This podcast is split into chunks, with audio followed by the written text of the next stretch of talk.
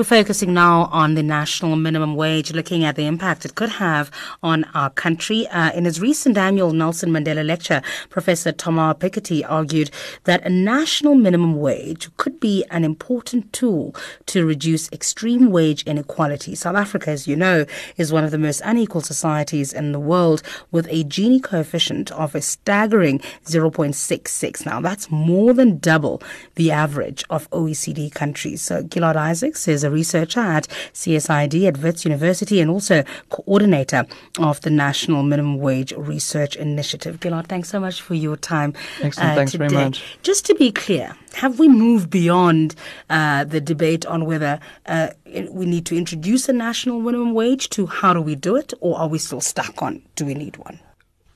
Politically, we have we we we have moved beyond that. There's been a absolute commitment made by government and the ANC that this will be instituted. In terms of the public discourse, we still engaged in a conversation of is this good, isn't it?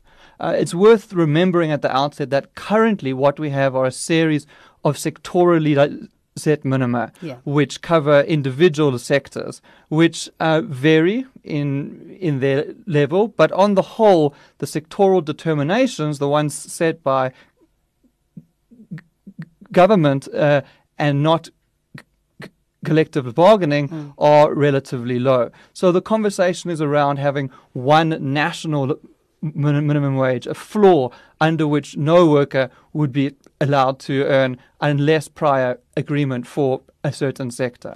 Why is it that um, we, we need this rather than the sectoral determination? What's the problem with uh, the sectoral determination? No, it's a it's a excellent like question, and the International Labour Organization advocates the institution of a national minimum wage for a variety of reasons. The sectoral determinations aren't covering uh, everyone.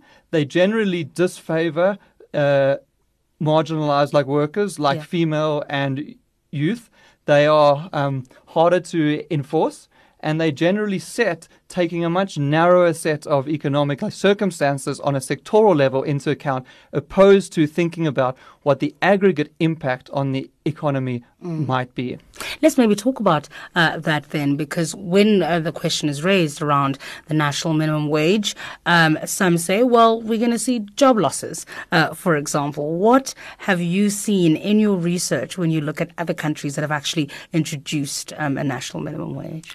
So we have these notions of the economy, which we would call a supply side dominated n- notions that it is costs which which are the main factor and it's wage costs in particular. Yeah. But actually the economy is much more complicated th- than that. Employment is determined by output, output by demand, as well as a whole range of investment factors, everything from IT to political stability yeah. to our transport infrastructure, and so that, that there's a range of factors which which uh, impact employment.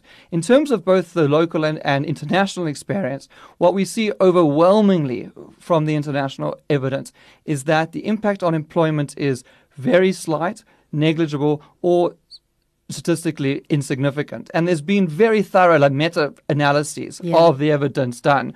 Um, the developing world less evidence, um, but generally the results still cluster. Whilst like differentiated, they are they are clustering around a neutral impact. Yeah. We've just finished our own modeling exercises, you know, which I can talk about mm. if if you'd like. Absolutely, yeah.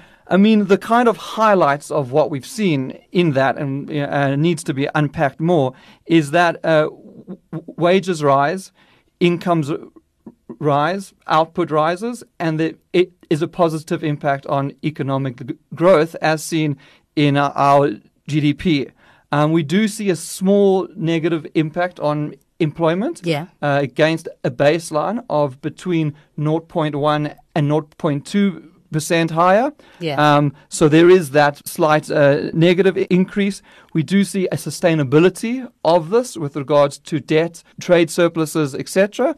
And we see, in line with the international evidence, a positive impact on poverty and inequality. That's very interesting because the, the argument again, and I talked about um, jobs, right? Then the other one is, oh, we can't afford it. Uh, and you hear this from um, particularly your um, more liberal um, economists uh, or neoliberal, if one wants to, to, to put a label um, on, on someone's um, ideology. So the concern, they say, is we're going to lose jobs. Um, companies can't afford it, and what you're going to find uh, is that we'll have more mechanization. Is there any evidence of of that, um, both in the developing and the developed world? You know, that's always a risk, and um, and there's some truth in that. I don't think we should see that as the determining factor. Yeah. Um, but we we must recognize that any policy has benefits and it and it ha- it has risks. Yeah. Uh, what, what what we must understand about that is two very important things. Firstly, the international evidence shows that firms adjust in a range of ways. So that it it is decreasing in operating profit like margins, uh, changes in hours worked, increased in product product activity, yeah. altered uh, work structures, um, and a whole range of individual ways in which firms uh, are compensating. Uh, the other thing we must realize is that a national minimum wage is a policy tool which impacts on the aggregate. Yeah. Um, and so what we see internationally is a, some reallocation of jobs within the economy between sectors. But the aggregate employment impact we've seen both from our own modeling and from the international evidence is, as I said earlier, very small or negligible. In your modeling, where did you set it um, it's the million dollar yeah, right. question. Um, we did four different uh, mo- modeling exercises. Uh, a minimalist one, which we set at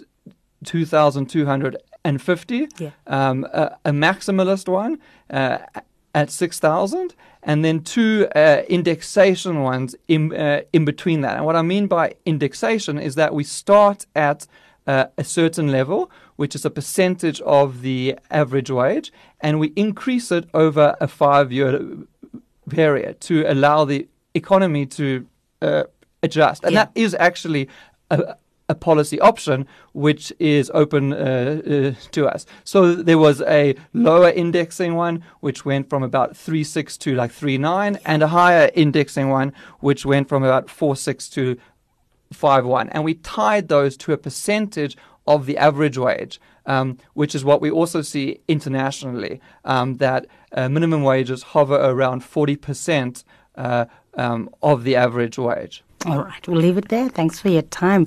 Gilad Isaacs is a researcher at CSID at Wits University and also coordinator of the National Minimum Wage Research Initiative.